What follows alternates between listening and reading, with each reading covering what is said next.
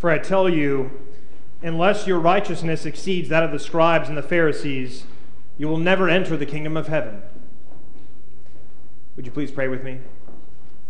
May the words of my mouth and the meditations of all of our hearts be acceptable in thy sight, O Lord, our rock and our redeemer. Amen. Jesus is in the middle of his preaching. He's in the middle of his Sermon on the Mount. And whenever Jesus teaches, there are fireworks, in large part because the things Jesus has to say usually runs counter to everything we think we know. The sermon begins innocuously enough with a bunch of blessings. We looked at them last week, albeit a bunch of blessings that don't really make sense according to the convictions of the world. Blessed are the poor in spirit, blessed are those who mourn. Blessed are the last, the least, the lost, the little, and even the dead. And then Jesus goes on with a short discourse about salt and light. Y'all, not you, y'all, Jesus says, are the salt of the earth and the light of the world. Basically, y'all bring the flavor, and people are going to see me through you. It's a wonderful bit of metaphoric reflection from Jesus. He takes these simple images, these symbols that nearly everyone is familiar with, and he uses them like any good preacher, to help people see something about who they are and whose they are. But these things come with warnings. He says the salt that provides zero flavor is worthless, and light that is hidden results in more darkness. And then comes the new teaching. It's all new, but this part is the beginning of the end for us. This is when what Jesus has to say makes us squirm in our pews. I've come not to abolish the law, I've come not to Leave it all behind in the past. I'm not here to destroy what you've heard. I've come to fulfill it. What in the world does that mean? I have come to fulfill it. We, the people of God, have always had plenty of trouble observing God's commandments, whether it's the 10 handed down on Sinai or the 600 or so others that are in the Old Testament. And yet, Jesus says that if any of us break any of these commandments, if we teach anyone to relax the commandments, we will be called the lowest in the kingdom of heaven. And that would be enough to cause us pause, but Jesus doesn't stop there. Listen, he says, unless your righteousness exceeds that of the scribes and the Pharisees, you will never enter the kingdom of heaven. Now, it's hard to keep track of all these commandments, all these rules. 10 is hard enough, another 600 makes it a little complicated. What's really at stake here, Jesus? I mean, is there one commandment that's more important than all the others? Well, thankfully, somebody asked him. Hey, Jesus, which of the commandments is the most important? And he says, You shall love the Lord your God with all your heart, with all your soul, with all your mind, with all your strength. You shall love your neighbor as yourself. On these two hang all of the law and all of the prophets. Thanks, Jesus. That sounds pretty easy. I can love God. I can love my neighbor. But of course, we don't even do those. We all worship other things, thereby putting something in front of God. And when push comes to shove, we generally look out for ourselves at the expense of our neighbors. Even John Wesley, the founder of what became the Methodist movement, he tried to distill it down. He tried to whittle down all the commandments, and he came up with what he called three simple rules. Have you ever heard of a simple rule? There's no such thing. But anyway, G, uh, John Wesley said there are three simple rules to have your righteousness exceed that of the scribes and the Pharisees do no harm. Do good. Observe the ordinances of God. Right, it sounds a little bit easier than what Jesus had to say, but we still don't do those either. We regularly harm ourselves and others. We avoid doing good things and observing the ordinances of God, showing up in church every week, praying daily, reading the scriptures, tithing. I, I don't know. We do that here, but other churches, they don't do that. Jesus says, Unless our righteousness exceeds that of the scribes and the Pharisees, we will never enter the kingdom of heaven. Oddly enough, within a few years of Jesus' crucifixion and resurrection, St. Paul will write to the church in Rome and he will say, None of us is righteous. No, not one of us. So, what are we supposed to do? Christians have, since the very beginning, struggled with this part of Jesus' sermon. And to be honest, it's only going to get harder next week with the next part of the sermon. You have heard it was said, but I say to you, you have heard it said, you shall not commit adultery. But I say to you, if you look at someone with an impure thought in your mind, you're an adulterer. But we'll save that for next week. Maybe God will give me something to talk about in the next six days. Maybe we can feel a little bit better about our meager righteousness, if we have any righteousness at all, because the scribes and the Pharisees, those we're supposed to compare ourselves to, they weren't very righteous to begin with, sure. They had all the outward signs, they knew all the laws, they showed up to synagogue, they knew all the rules.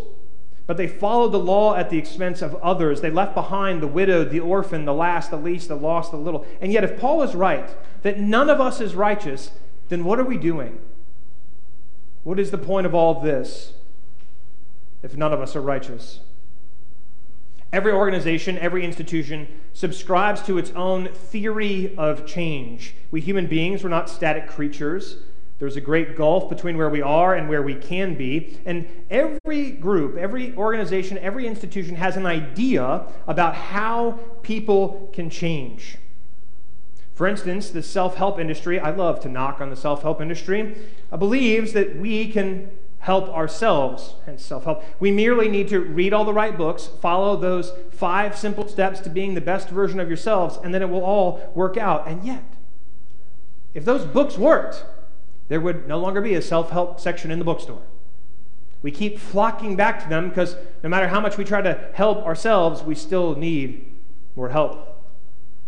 The church, similarly, has our own theory of change, though we don't talk about it very often or we don't acknowledge it. We just kind of assume that if we read our Bibles, that if we pay attention to sermons, pay attention to the sermons, if we pay attention, if we show for the right small groups, if we put enough money in the offering plate, we will finally change for the better.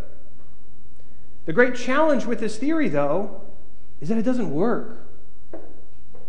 It doesn't work. Trying to use words and information to change somebody else, it doesn't work. Have you ever tried to have a rational argument with someone from the other side of the political spectrum? Have you ever tried to tell them, look, I'm right about this, you're wrong, and if you would just listen to me, you would be right like me? Have you ever tried that before? It's called Thanksgiving. It's a bad idea. Have you ever encountered someone who smoked cigarettes and tried to convince them to stop smoking? Have you ever looked out at a bunch of sinners and told them, you need to start being more righteous? It doesn't work. We can't will ourselves, or anyone else for that matter, to really change or, or move into better behavior. We can't rid ourselves of our sin. Only God can do that.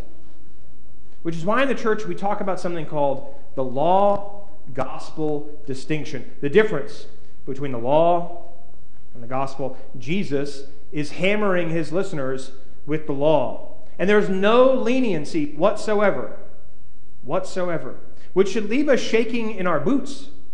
Or to put a more liturgical spin on it, it should bring us to our knees, which is kind of the point. The primary purpose of the law, the call to righteousness, isn't so much about what the law says we're supposed to do, it's about what the law does to us. Because the law reveals the truth about who we are, that no matter how many books we consume, no matter how many great sermons we hear every single Sunday, all of us will forever be sinners in need of grace. Basically, the law functions in such a way to help us get to a point where we can see ourselves with enough clarity that we could ask, why would God ever love me? Why would God ever love me? And when we can be in a mature place enough to ask that question, we're not far from the kingdom of God. We're not far from the gospel. Again, law and gospel. The gospel, the good news, is that Jesus is the only one who can make us righteous because we can't do it on our own. But then there's this question that still lingers. I mean, how does Jesus do that?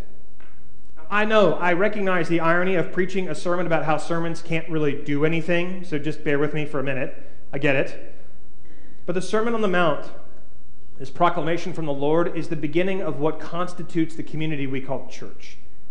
This sermon that he, he gives, it's not a bunch of tips about how to be better people. Jesus doesn't sit on the Sermon on the Mount and say, you know, it's time for us to start actually recycling those twos and the bottles and styrofoam. Stop getting so much styrofoam when you go out to eat. And, you know, you should floss every morning and every. That's not what Jesus is, is doing. What Jesus is saying is, you won't be righteous on your own. But there's a place, it's this place actually, where you can gather with people just like yourselves, dealing with your inability to be good. The law, the call to righteousness, it forces us to the gospel, to that embrace of God. It requires us to rest in Jesus' amazing grace to do for us what we can't do for ourselves.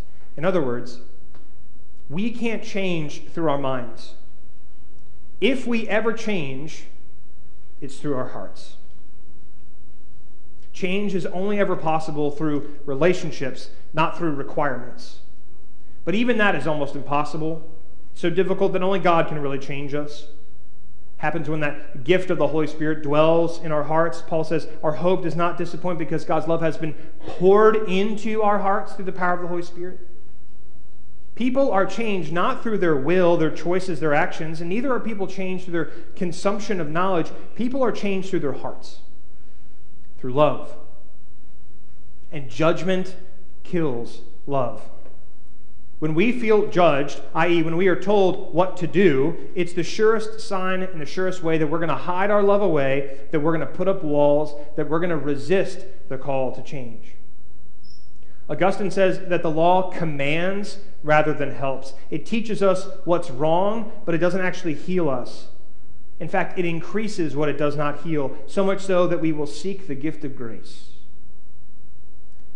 The church doesn't exist to judge the world, but to proclaim the gift of God's unending power and love in the person of Jesus Christ. We do what we do to help ourselves and help other people encounter the risen and loving God revealed in Jesus. The experience of being met by God in our sin, in our need, is what actually leads us to change. Basically, guilt only ever produces more guilt. Love, on the other hand, can do anything. Love can actually change things. A few years ago, I was listening to the radio. Have you ever heard of the radio before? It's this little strange thing when you're driving. If you push the right buttons on your dashboard, someone starts to talk to you. It's amazing. I was driving and I heard this story on the radio a story of love, a story about a man named Daryl Davis. Now, Daryl Davis is a very interesting man. He's a black blues musician, and for the past 30 years, he has spent his uh, free time doing something outrageous he has befriended members of the Ku Klux Klan. And as a result of all of Daryl Davis's friendships, over 200 Klansmen have given up their robes. It's amazing. It's like a miracle. I always wonder, like, I remember hearing this. I think, how did he do it? How did he convince 200 Klansmen to give up the ropes? I, I thought, do you think that he went to a Klan meeting with a, a list of five actionable items to stop making people so racist anymore? You think that's what he did? Do you think he, he went to a Klan meeting and said, I have a book I'd like you to read, it might make you not so racist anymore? No, he actually did something much harder and far more dangerous. He became friends with them. In the story on the radio, he said about how it all started at a bar called the Silver Dollar Lounge. Don't you love when sermons talk about bars? real transformation. It started at uh, the Silver Dollar Lounge when, after uh, Davis had played a set of music, a set of blues music, a white man walked up to him to thank him for his performance, and he said, You know, I can't believe that a black man could play the blues so well.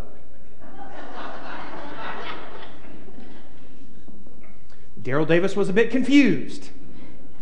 And so he said to this white man, I'd like to buy you a drink. I'd like to talk to you about music.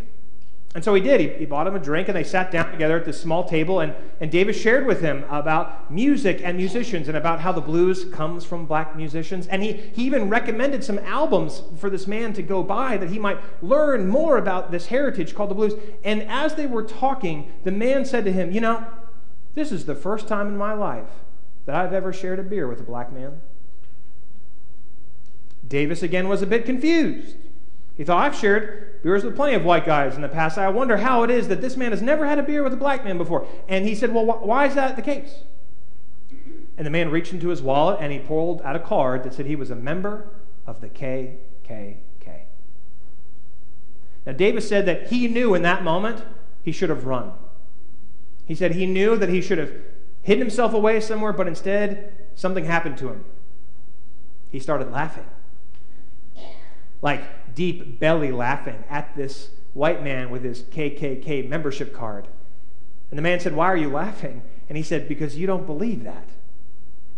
You wouldn't be sitting here having this conversation with me if you believed what they had taught you. And the man began to change. It didn't happen right away, it took a long time. It happened because Davis refused to abandon his new friend. They kept getting together, they kept talking about music, and eventually the man woke up one day and said his heart had changed and he turned in his robes.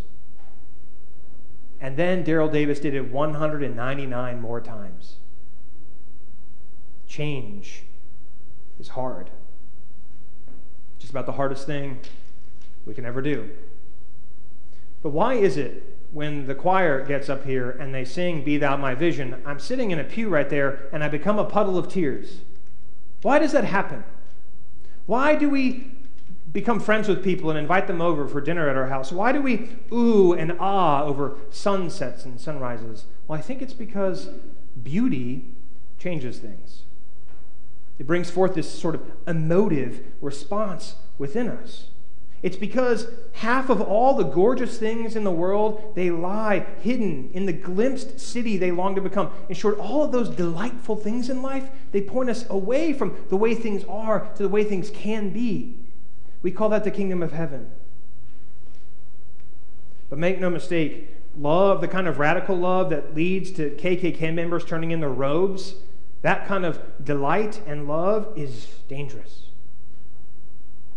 And yet, that's the kind of radical love that God has for you and for me. A people completely undeserving. Our lives are such that God encounters us at the bars in our lives and says, Tell me more about yourself. And we pull out a card from our own wallet, except ours says, We're a sinner. And God doesn't give up on us. In fact, God keeps showing up again and again and again, even to the point of the cross with nothing but the gospel. In the bread and the cup, through the hard word of the cross, we all receive a righteousness that far exceeds anything the scribes or Pharisees could ever have hoped to do on their own. We receive the righteousness of God. The gospel doesn't promise the possible, it delivers the impossible. The gospel gives what the law demands. That's why God's love is so strong, it can even change us. Martin Luther once said, God accepts none but the abandoned, makes no one healthy but the sick, gives sight to none but the blind, brings life to none but the dead, and makes no one righteous except sinners. People like us. And so I offer this to you in the name of the Father, the Son, and the Holy Spirit, one God now and forever. Amen.